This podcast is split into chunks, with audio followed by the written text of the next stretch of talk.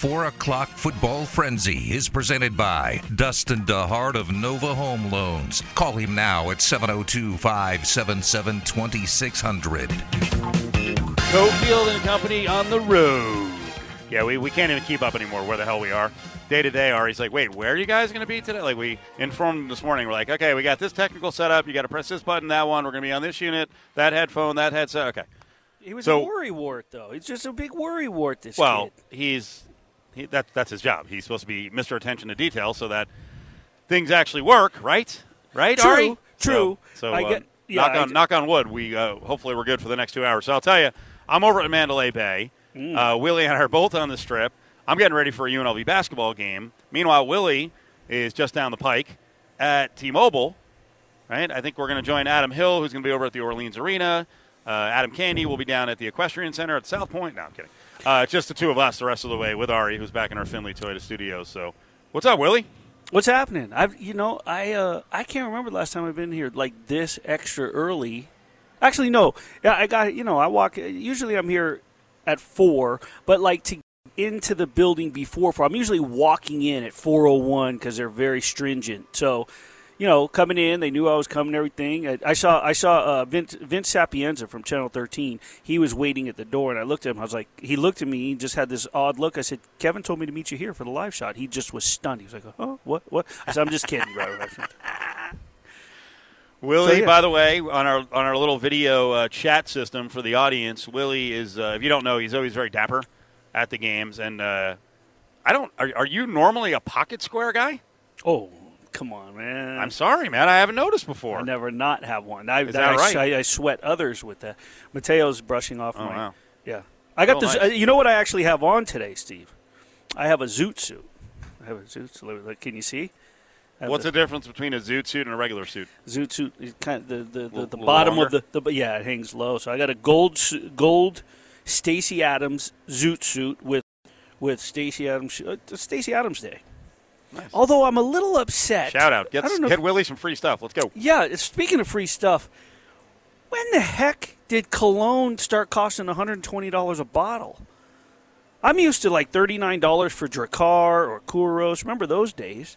Mm, I'm used- $120? I'm used to one of my great snitches Hmm. is to go and buy the gift packs on the 26th right after Christmas. Sure. yeah. but it's generally going to be like Stetson combo, kind of combo, smell like a horse and a cowboy. yeah. But but That's there are people who like that. So, Sure. and- but No, here's a, here's a great thing. I forget to put it on, so I think I still have gift packs from probably seven years ago that I still haven't used. You should hand them out to the staff.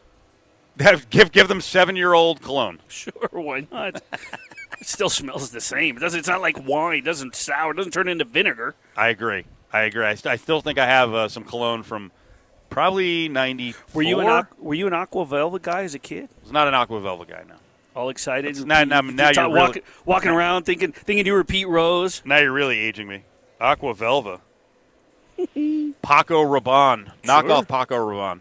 Yeah, cologne got expensive, bro. And I was at Kohl's. Ah, let's move on.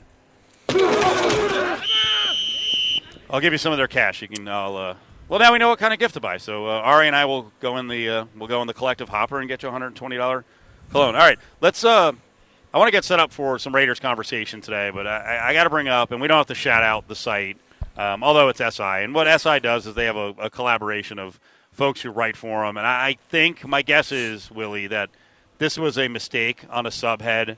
Something was wrong here because uh, you sent over a headline: uh, Raiders need to continue fast start on offense. And I saw you were like, continue.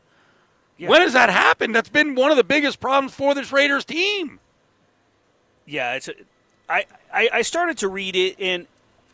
They're in it. It says they've tried se- different things and have found several ways to succeed on the field. So They have? I think, well, yeah, I think when you read through it, you're seeing that the times where it has the, the, the Raiders have played well, it's because they, they come out fast, they come out moving. It's it's an aggressive style. The two right Denver, the Philadelphia game, but to say it in the way that it did, a key to a successful Las Vegas Raiders offense is getting a quick start right off the bat. In the headline, Raiders need to continue fast start on offense. Subhead, Las Vegas Raiders offense need to continue having fast starts. Continue?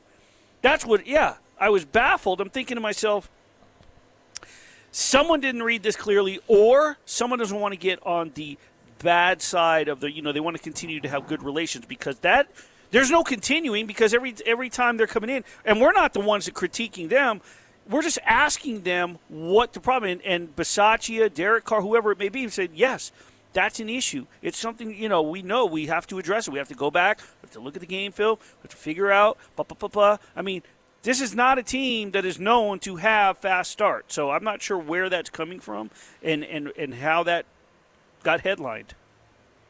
Coming up, we're going to get some updates on the UNLV football roster. We'll react to Jacoby Windmon moving on to the Big Ten, and uh, also from the Rebel perspective, Caleb Herring's opinion on what the hell is going on in Reno, where they just lost their coach because he got his salary tripled, and the folks in Reno aren't real hopeful that a bunch of money is going to be thrown into the program to fix things. Dustin DeHart of Nova Home Loans brings you the 4 o'clock football frenzy. Dial 702 577 2600 now. Home prices have never been higher, and interest rates have never been lower. Get your mortgage tune up today by calling 577 2600. We just got to keep our head down, come to work, listen to what your coach tells you to do, and do that to the best of your ability. And, uh, you know, our coaches are doing a great job with everything they've had to go through and deal with and roles changing and things like that. And they've done an excellent job of pushing us and keeping the details. And we as a whole need to listen to what they're saying and do it on game day. Now back to Cofield and Company on the road. I forget how much fun mixing holiday music, especially upbeat holiday music, is with the NFL season as things are kind of falling apart for some teams. Derek Carr, just listen to the coaches, man. Do what you're supposed to do. Just show up at work. Caleb Herring knows all about this, right? You can't freak out when things start going wrong. Caleb, how you doing, buddy? I'm good. I'm good, man. I'm I'm also getting into the festive spirit. I mean, Derek Carr may not be so much, but I do enjoy listening to holiday music over other people's melancholy. That makes sense. So, I mean, that has a, a weird kind of ironic twist to it. I like it. Are you melancholy? Good use of the word over the CFP. I was not real satisfied with the Final Four. I was, and I think I'd gone over my uh, scenarios with you a couple times. I wanted Oregon, obviously a Pac-12 team, but they did not deserve it, and I think Utah handled them twice in a row and kind of really removed any hope of them. Um, but then there was the hope of having three teams that have not yet been in the CFP, which would have been OK State, uh, Michigan, and Cincinnati. But Michigan got to the finish line and fell on their faces, and it was just uh, it was tough. So I I don't like the fact that Georgia and Bama again the rematch of the SEC championship, and in all honesty, likely will be an SEC uh, champion. Um, I don't like the fact that we will probably not get to see um, one of the underdog teams, quote unquote underdog teams, or group of five teams, even make it to the final game of the season. Which that's obviously projecting a little bit, but Georgia Michigan matchup, I don't know. Cincinnati versus Bama, the way they're playing right now, if they play anything like they played against Georgia, I mean, you got to figure one of the SEC teams, or you know, it's going to be two SEC teams rematch of the SEC finals in the final game of the season, which is very anticlimactic if you're asking me. Like, I, I, either one of those teams winning kind of doesn't really do it for me, but at least we got two teams, two new teams in the mix, right? Michigan right. and Cincinnati. So I'll, I'll, I'll, be satisfied with that for now. But I, I like uh, I would like a, a, lot more parity, and Oklahoma State kind of ruined that for me this year. What'd you think of Kirk Herbstreit hitting Twitter yesterday, basically to say shut the hell up about the uh, have-nots being able to get, you know, not being able to get in. You know that one's history. Like Kirk, it happened one freaking time, and until they expand to twelve, it actually could be worse moving forward because one of the teams uh, along with three others, is going to the Big 12 to be part of the halves. Yeah, so I mean, it, like it sounds fi- like it's not fixed. No, it's it's absolutely it's it's ridiculous that that you know Kirk's taking that stance. But I, I but I get it. it. It's it's it's the the powerhouse. You know, it's the it's the the powers that be in college, the traditional money making programs with the the broadest fan base that are going to generate the most revenue at the end of the day. That's what it comes down to, right? Um, and and Cincinnati made it in this year, but there was every hope and given every opportunity for a one loss uh, conference champion to come in and slide in that spot. And OK State, no, there's no debating that if OK State does what they're supposed to do, they get in, despite the fact that Cincinnati's undefeated, right? And and if Notre Dame even had a you know the ACC championship like they did uh, a couple of or in the COVID year, if they had that, Notre Dame gets in over Cincinnati. They win that. So there's no doubt that it's still rigged to have the have-nots always be in position at the end because you guys have said it on the show. It's a show. It's that's it's a production. It's uh, the the fact that you know they put so much weight into your strength of schedule or or how you looked when you won. It's like that's such a like. Could you imagine if the NFL, for instance, like Tom Brady's running New England? I won't take anything away from that because you're not supposed to. But if could you imagine if they said we'll we'll dock the Patriots for all of those Super Bowl runs because of the strength of schedule in that division? I mean, they played the Jets and the Dolphins and the terrible Bills, not the Bills of today, but the terrible Bills. And they got to the Super Bowl every year, basically. Right. They had a first week bye. Could you imagine if the, the criticism was their strength of schedule and that's why we can't let them get a chance at the Super Bowl? That's how ridiculous it sounds when you have this this kind of subjective committee that goes based on what they see and their their word is everything. If a guy if people deserve it, they should get in. If you're a conference champion, uh, we're not going to say you're going to win it. We don't necessarily think maybe you're the best team in the league or in, in, college football, but you win your division, you go undefeated, you win your conference, you go undefeated. You should have every right to play and be a participant in the playoffs. Otherwise, it's going to be the same old thing every time. Yes, Alabama is probably going to be the best team every year. Yes, Georgia has a chance. It's going to be the SEC uh, as favorites every time. But the, that should not be what determines who gets there because then the little guy never gets a chance. And I think as an analyst, you should understand that and and to try to silence people for having that stance and for wanting to see the little guy on stage to have a, at least a shot at a Cinderella story type finish to the college football season. Why not let that argument live? I mean, it's if anything, it's ratings, right? I mean, somebody's going to root for him. Maybe not the fans in the seat. Maybe they won't travel as well. But the little guy has to have a chance. Otherwise, college football gets a little bit boring, and people are going to be sick of seeing Alabama and Georgia in the Final Four every year. Based on what you saw in the SEC title game, how good is Bryce Young? Uh, he's the best quarterback of this class, and he's not even draft eligible. Uh, he's the best quarterback that Alabama's had in its history, and I could say that with pretty confidence that he is that. Um, he's he's mature beyond his years, and I think when I watch him play, it's to, it reminds me a bit of Joe Burrow, um, and that's that's from the aspect. I mean, he, he hasn't had um, as as storybook a season as as Burrow did, but um, the composure he has on the field, the understanding of situations within the game, and how to manipulate them as a quarterback from the position. Um, he's displaying, in my opinion, a mastery of the position, and that goes beyond just being able to throw a nice tight spiral or having an accurate deep ball, um, but being able to decide when it's your time to take over, when it's your time to try to make a play, when it's time to live to fight another down, and then the overall demeanor that he has, the stoic kind of presence he has on the field, it, it's quintessential to quarterbacking. So I, I, he's the best, in my opinion, quarterback in college football. He's a shoe in for the Heisman, and I said that I mean, maybe was it week two when I saw him, but I, this guy has the Heisman written all over him. He had his Heisman moment, I would say, against uh, Auburn, 98 yard touchdown drive to tie that game and send it to overtime and eventually win it with no timeouts. Like the ability to do that. Um, then, uh, like you said, lighten up Georgia, the best defense in college football, the way he did. I think for sure, Heisman, the New York trip is just a formality, just mailing the trophy at this point. Amazon shipping is free. So just just sit on the Heisman right now. I think he's the best quarterback in college football, and is is probably when he's draft eligible, the number one quarterback and the number one overall pick taken in that draft. Caleb Herring, the former UNLV quarterback, one of the voices of the Rebels on radio, is with us. He's our football insider on Wednesdays. Jacoby Windmon, former UNLV linebacker, goes into the transfer portal. Uh, less than two weeks ago, you start seeing the offers pour in, and I think, unless you want to argue Texas is the better program, right now it's not that Jacoby actually went to the biggest program that offered him. What do you think of the move? He's going to go to Michigan State. Yeah, I mean, I, I, mean, good for him. I mean, Michigan State's hot right now. They've they've they've gotten back to their nationally acclaimed status. I think Penn State was also one of the teams that was up there was interested. So mm-hmm. maybe that could be compared as a bigger school. Um, but no, I, I, mean, Michigan State plays a, a, good brand of football. Big Ten football is is uh, you know it's it's a good spot to be in when you got the Big Ten buzzing the way it is right now with the way Ohio State looks, Michigan being able to play against those you know programs. and put your film up against the basically the best of the best on a consistent basis.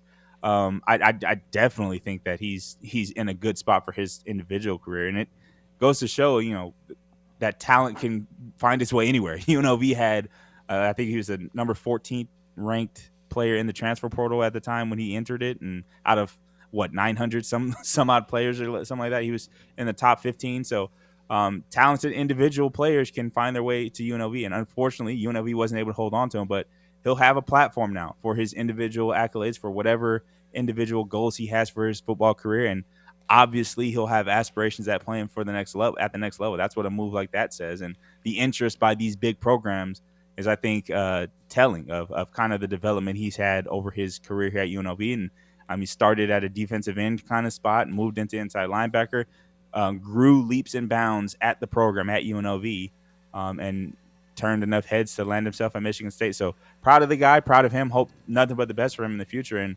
hopefully the the blow doesn't hurt UNLV too bad with with missing that guy in the middle. Early signing day is coming up next week. Uh, the Rebels got a commit from a JUCO linebacker who hopefully will be able to step in for Windmon and Fred Tompkins. This first go round, what do you think is most important? That well, it is short. It is a short amount of time for the portal. And let's say in general, where do they have to hit the most home runs? The portal, the JUCO route, or the 2022s? Uh, I would say with the way uh, and and with the way the timeline works for coaches, I say I would say the transfer portal slash JUCO route, but I would say more so the transfer portal. If you look at examples across the country, guys that transferred into programs make an impact, transfer portal is becoming more and more important as far as recruiting goes. Um, but the transfer portal gets you guys from a Division One program that understand Division One football at a, a, higher clip than JUCO and high school guys. And I think with the young roster that we've seen with with guys like Noel Williams and Cameron Oliver and, and other guys that are young pieces that are in play, who you are already having as projects to develop into their roles as they get older, I think you'd like to have some mid-classmen, maybe upperclassmen um, who are transfers from Division One setting already, and that way the learning curve isn't as as steep um, as it would be, say, for a JUCO guy or or, or high school. Um, I, you always want to hit the high school guys, the young guys in the pipeline to develop. But I think for UNLV right now, the way they're positioned and kind of the urgency um, with teams like Utah State and their immediate success and the things that they did in the conference, I think the urgency is there a little bit more to perform now and to get at least respectable in the conference conversation um, with your roster. So I'd say the transfer portal is probably the most important. What does that Utah State success in one year do for expectations here? I, I would hope that it doesn't shift expectations internally too much. I would hope that your plan is still your plan, regardless of Utah State. And let's not take any credit away from Blake Anderson, what they did in, in, in at Utah State. I mean, conference championships like that, um, winning season, nobody expected it. And he'd be the first to tell you um, and during his press conference during the season that they were kind of surprised at the early success.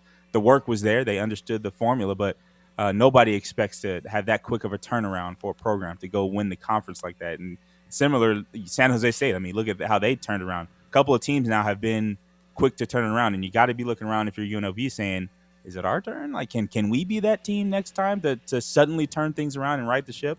Um, but you don't want to make that the expectation now that UNLV can't go into a season thinking uh, bowl game or bust at this point in the program, especially when you're scheduling teams like Notre Dame and Cal for your non-conference schedule. or this season, if you talk about Arizona State, Iowa State, uh, UTSA, the teams that three or four non-conference games were top four, top 25 opponents, and it's like you're not really serious, in my opinion, about winning or competing for bowl eligibility if you're not scheduling to win or scheduling to your level of competition. So when UNLV gets to that point as a program overall, where they're saying, okay, let's schedule to win some games, let's get some game teams on our schedule that we feel like we have the best chance to winning um, these games. So you know, getting into conference play, we're only three games away from getting to bowl eligibility, and that's kind of what you know Utah State did with New Mexico State. I mean Hawaii, for Christ's sake, scheduled New Mexico State twice, and that maybe had some some COVID related issues, but you see where they were. they were close to bowl eligibility because of that. So when, when you look at the scheduling and how the the overall uh, projections of the program with from internal uh, expectations go, those things are more important, I think, than I guess bowl games or winning the conference. You you set your own expectations, you go after them. Yeah, it's great to watch Utah State do well, but you can't really set your expectations based on the success of somebody else. It's not not keeping up with the Joneses here in, in the Mountain West. So give me your reaction to Reno losing its coach Jay Norvell, who apparently was kicking the tires at other jobs last year as well. Uh, he winds up getting his salary tripled in the conference at Colorado State, and now you've got a lot of Reno people who are like, "What the hell just happened here? Are we going to put any money into this football program?" Which is kind of amazing, considering they've made a ton of bowl games over the last 15 years. Like they've been a successful program, but to lose your coach over money and like that wide a gap in conference is pretty embarrassing, and it you know it sets off some alarms.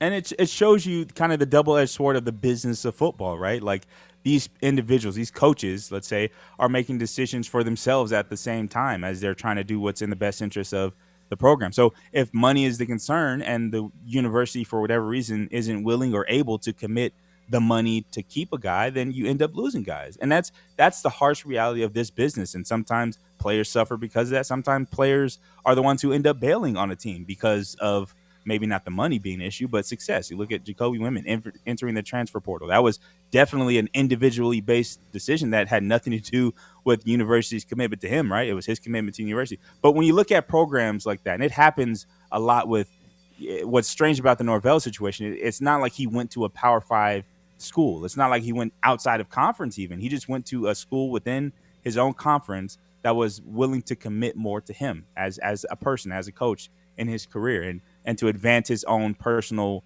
goals, uh, whatever his goals may be. Um, there's nothing wrong with that in one sense, but that's how how gritty the competition is. And when you're talking about, you know, you translate that to recruiting, um, and you wonder how a guy from you know from Vegas ends up in Reno and has having success at UNR, or how Boise State continues to get players from you know consistently having the best recruiting cl- groups in in the conference, or how the they keep landing talented players in Boise, and you have to say, well, maybe it has something to do with the program's overall commitment to football. Now, uh, who's to say that the money's not there for Reno? Um, they've had success, like you said, being in bowl games. I don't know what their exact economic situation is, but for whatever reason, they were unable to pull the trigger and match, I guess, Colorado State's offer, or to please Norvell with whatever they were bringing to the table. So um, that goes to show the program showing the willingness to commit to a coach and pay the money that's required to go get the big fish in the pond um, is is important to program success. And it, it has the same sentiment throughout the recruiting trail. If you're showing players that come through the through the door as recruits that you're willing to commit and invest in their future and the future of your football program, you're likely to land some of those big fish. Unfortunately, Reno let one slip away, but um, that's the way the cookie crumbles sometimes. you didn't sound very, very down in the dumps on that last I, comment. There. I'm not sad about it. I, yeah. like it's UNR. I'm, I'm, I'm an alumni of UNLV. I'm not going to hide it. If they go through some struggles, eh, well, welcome to the party. I mean, struggle. We, we know what that's like down here in Vegas. So yeah. we'll see how they do with with with a new coaching shakeup. Caleb, we appreciate it. Thank you. All right, guys, take care. Have a good one. Happy holidays. Happy holidays. Caleb Herring, former UNLV quarterback, part of the broadcast team. Uh, coming up. We'll get into well, what's going on with the Runnin' Rebel program right now, maybe some overreaction by uh, some of us watching from the outside, and we'll also get to uh, man more Fat Pack updates. I have, I'll tell you what, I I questioned Willie's choice of that freaking wiener dog, man. I and then all of a sudden on Monday night, I'm like, ding, ding, ding, I get it now. Cofield and Company will be back in minutes right here on ESPN Las Vegas. We don't mess around when it comes to food. It's the Fat Pack, brought to you by Nova Home Loans. And there's wine already for tasting, and there's Cadillacs all shiny and new.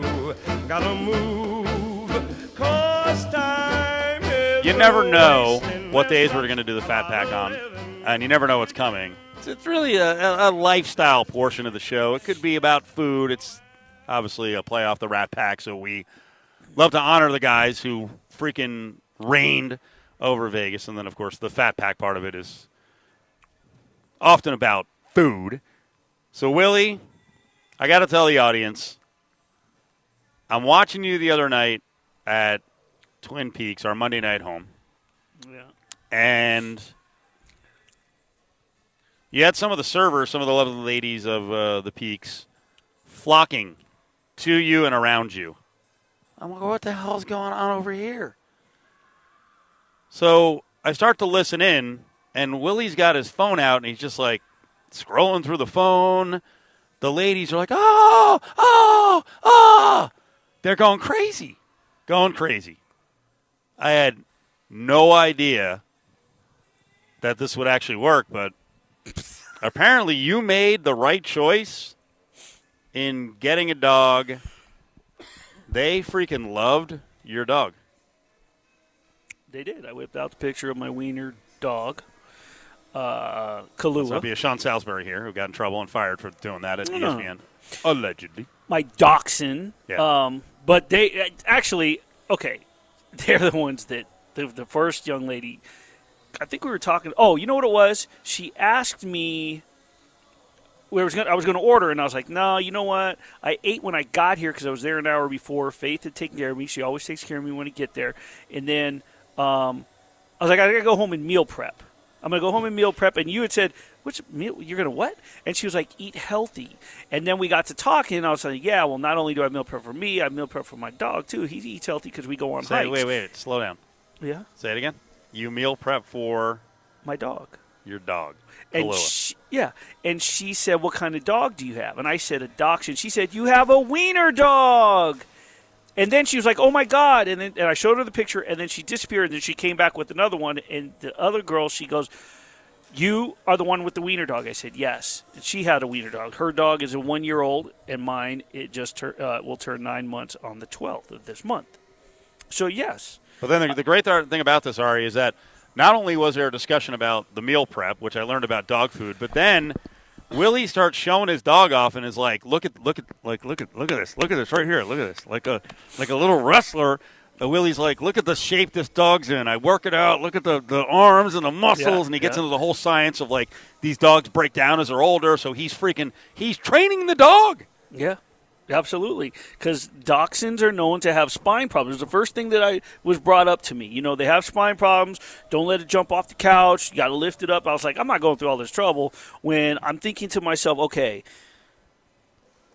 a person that has knee problems or certain it's usually because there's lack of muscle to absorb the shock of walking running doing whatever shoulder problems you know you have to build up muscle for the joints so i said to myself okay spine, neck. You're going to build your lats, your traps. So when Kahlua was young, we started with trails around mountains. Then it was small bike trails that go up maybe a quarter away of a mountain and then down and then back there, you know, like across the mountain and then down. Then we started going up smaller mountain, went up Lone Mountain. Now we go to Red Rock and he goes up different ones. Calico Tanks, there's a couple of different ones. Done a couple of seven mile loops. And over the course of time, he has built his front leg, the shoulders, they get a pump, and his hindquarters are pumped up. Dog's His- buff. The dog is buff. So now you transition to the meal prep. Yeah. When we get home, it's just like when you go to the gym. When you come home from the gym after a heavy lift, you've torn down the muscle fibers, you're going to throw in some carbs, a, a nice fast digesting carb, and a lot of protein. So Kahlua gets a protein, whether it's chicken. Uh, right now, this week, I've made him some um, lean pork tenderloins, and I just I bake them, and then I chop it up really fine. And this morning, it was breakfast time. Right, we got home. It was like whatever time it was, nine o'clock, and because we went real early, and I made him three egg whites with the uh, with the pork and some kibble. I always want to make sure I mix in, and I need it too. I have meal prepping gloves that I put on, and I need the real food into the the so kibble. hardcore. So and then and then that way, because the kibble has the actual nutrition, right? That ha- that the dogs need, the vitamins, the minerals, all that kind of stuff, the car, the proper carbs. So I mix it all up, and then he chows it down. And then his body will break it down accordingly based off the workout that he just did. Because the bodies are, it's the same thing, same science. He went and worked out. He did a workout. So there you go. I, I- you know what? I want to call you crazy, but there are a lot of people who are who are actually feeding their animals like next level. And you guys mentioned something else I'd never heard of before, and I looked it up today. That I guess the uh, animal food industry is actually taking a big hit because people are so hardcore about feeding their animals that they actually are prepping their own food for animals. So some of the brands are going under because people don't want to have their you know their dogs and cats eat kind of the traditional crap that they used to feed them. right. I've had Guys like you, Willie. I had an English bulldog. English bulldog's lifespan is generally between six to eight years. You think about how many times you've seen the Fresno State bulldog, the Uga, right from Georgia. Sure. They're like on number ten or eleven at this point.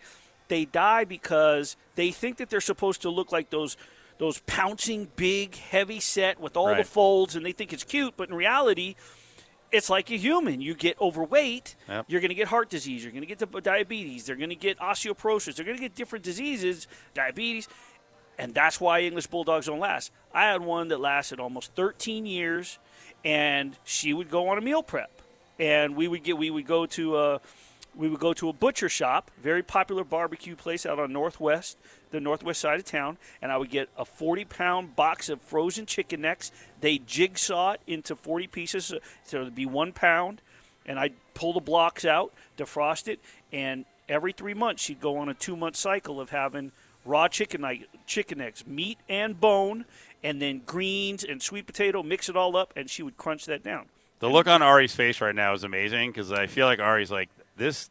This dog and the past dog eat so much better than I do. Yes, yes. Ari's like, I don't have the budget for this, and or I, or at least I won't devote the budget to it because I have my new car. Is this true, Ari? None of this is true. I'm The car is more important than what he puts in his body. That's false. Let me- let me no, ask I'm, I'm kind of grossed out because you said pork, so I automatically just tuned out. But that's just What? me being a picky eater. I'm not mad at the dog. You need a, you need a chicken neck. Let me ask you this. Yeah. Let me other ask you this, Steve. Yes. Does has Kalua in his nine months of life worked out more than Ari has his entire life? There That only is worked out more than I have. It's a good chance. Yeah, I was gonna say. Hundred percent. That that dog runs. You showed me videos of that dog running up and down a hill. I was like, I, I couldn't do that. I'm, I'm here at Mandalay Bay. I went out and I took two shots. Uh, I missed both. Of Actually, I made one. If you watch it on video on ESPN Las Vegas right now, um, and I was gassed. I'm like, I got to go sit down. My back hurts. Jesus. I know it's sad, man. It's a sad reality. Eh, what are you gonna do? I just Well- talked. I just talked to one of the, the hockey ops person for the with the media, and I already asked him. I said, "What's the, what's the dinner going to be downstairs? I, I need a report." So he's going to text me the dinner, so I know what what I'm eating. I got to know what I'm eating. Uh, So- coming up, we got to go uh, look at the world of sports betting. We don't have to. I want to get into uh, Willie's take on the NFL MVP odds, and also set you up for this Rebel game tonight against Seattle U. Join the conversation on Twitter at Cofield and Co. It's Cofield and Company's Eye on Sports Gambling. I'm gonna kill your bookmaker. I'm gonna rip his throat out. I will step on his throat until the man chokes. Let me tell you how. Winners, winners, winners, winners, winners. Free, free, free, free, free, free.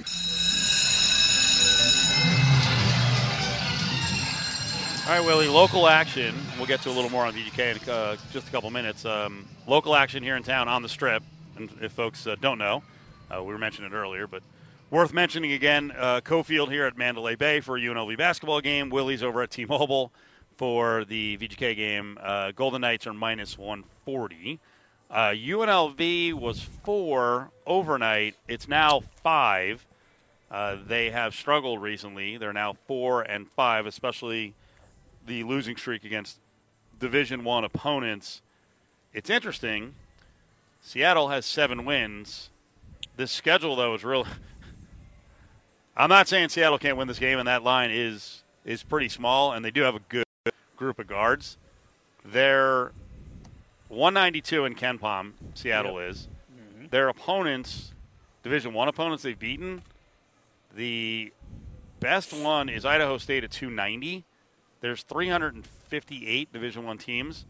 They beat the 292 team, 314 and 326, along with St. Thomas and Pacific Lutheran. So we'll see how good Seattle is getting ready for this game. And on the other side, Willie, um, there's some interesting things going on with UNLV in terms of quality shot selection, fighting throughout the game, uh, in terms of playing defense hard the whole way. And the other night, it took a while for UNLV to come out of the locker room, and Mike Nuga was visibly angry. Uh, he had a couple of, uh, I'll call him outbursts. He was pretty loud, you know, coming out of the locker room to cool off. Uh, now, I think a lot of people are just like, uh oh, the team is falling apart. Kevin Kruger does not agree.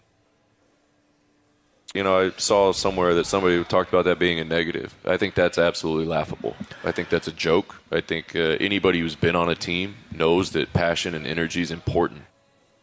Okay. You agree? Passion, energy, important, or Could there be a flashpoint where it turns into a negative? Give us the rest of the comment. And if the guys sat there, honestly, after San Francisco and just changed and just got into their stuff Right. to Then get you back got a on the problem. plane, Then you got a a problem. problem. Yeah. And they didn't. Guys were vocal, and they weren't pointing fingers at each other. They were they were communicating. They were taking ownership. Uh, you know, they were challenging each other, but in a great way. So uh, you know, that was no, we left that. The coaches didn't raise their. We didn't have to raise our voice one time. They talked, and it was great. All right, Willie. And it was great. They talked, got a little bit loud at times. What do you think? I think that I commend uh, Kevin Kruger for not downplaying it and not sugarcoating it and not saying it's it was nothing and uh, basically just acknowledging that it took place first and foremost. I mean, he's he's talking about it, so you know, it'd be one thing if he was trying to ru- brush it under the rug and, and, and not, but he's embracing it. And if th- I think I think we have to gauge what took place tonight and then and this week and how they respond to that. So what he's saying, I believe, can be true. It's a matter of how they use that and fuel it. I don't. I, I'm not going to call it. I'm not going to say that it's bad and it's negative just yet because we don't know because that just happened. So we have to see how if, if he's right. If he's right and it triggers a, a positive reaction, and all of a sudden they come out fired up and it, it's it's gotten everything. You know, it's kind of like okay, it's kind of like having a players only meeting, right? Okay, Right. we all hash it out. We threw everything out in the middle of the room. Let's get it all out of the chest. Let's get it done. Let's get right, the Ari? frustrations Ar- out. Ar- Ari's been through this before. Ari's had to tell, uh, especially Adam Hill, you know what? Shut the hell up. yeah. He's exploded on us a couple times. We had to have a, you know, the players only meeting. It worked moving forward, right? Right, Ari? Yeah. I'm trying to, I'm like, trying to get I'm trying to get more mean. Willie, you're gonna you're gonna be my uh my experiment. I, I will tell you, I witnessed it. I didn't think it was that big a deal. Um, I think these things happen, but I also like I I don't have an issue with people getting you know really loud or irked because I'm around people, or I may be that person every once in a while who gets that way. So it doesn't bother me. But not not everyone is around that environment. I mean, a lot of this comes down to, um, you know, the kind of friends you grew up with, how you competed, your family, right, Willie? There are people who see families that are yelling and screaming sometimes at each other, and are like, "Oh my God, I've never seen anything like this. This is the worst thing ever." And for them, it's not really, you know, for the people who are involved in that, it's not really a big deal. I will tell you that um, early in the football season. Um, and for the most part, the, the sideline for UNLV football games was fine. I did witness one blow up, and I was like, "Ooh, okay." Um, and I can tell you from there, I never saw any issue again, and it was just an isolated incident where guys, hey, they were heated, things weren't going well. Um, you know, it got to a point where it was like, okay, you know, this this could be bad, but I assume they talked it out afterwards, and it went smooth from there. So Yeah, these you- things and you- happen in the heat of competition, right after games, right after you lose. I don't know about you, Willie. I don't know if you're a good loser, uh, but I'm a I- sore loser. I'm I'm one of the worst, and I like I don't compete that much anymore. But if I you know if I still did, um, yeah, I'm not I'm not good in those situations. So No, I'm I'm horrible, and Jordan's even worse. Like when it comes to bodybuilding competitions or just in general business, right? Gyms versus gyms, whatever it may be. Yeah. So I mean, it, it's it's all in it's all a mentality, and and there's nothing wrong with, you know, if you channel that in the right way, if you channel your, you know, your soreness, if you will, in the proper direction. You use it for motivation. You use it to fuel. I agree with Kevin when he said if they weren't like this, we'd have a problem. If it's not making you upset the way that they play, the way that they perform, when you have a team that can't get high percentage shots, when you have a team, I'm looking here, just it, forget field goal percentage, just inside the arc. They've got one, two, three guys that have played eight or nine guys uh, games, either eight or nine games. Jordan McCabe eight, Josh Baker nine, David Walker nine, that are shooting fifty percent or better inside the arc. The rest are below. I mean, you know, red flags inside that locker room are not a bad thing, and to throw everything out there and and get it all out hey, it's better than harboring it and then letting it affect you on the floor in the next game and then the next game and then the next game. We just have to now see if Kevin what Kevin Kruger said comes to fruition and see how they play tonight. You'll be there. Cofield and Company will be back in minutes right here on ESPN Las Vegas.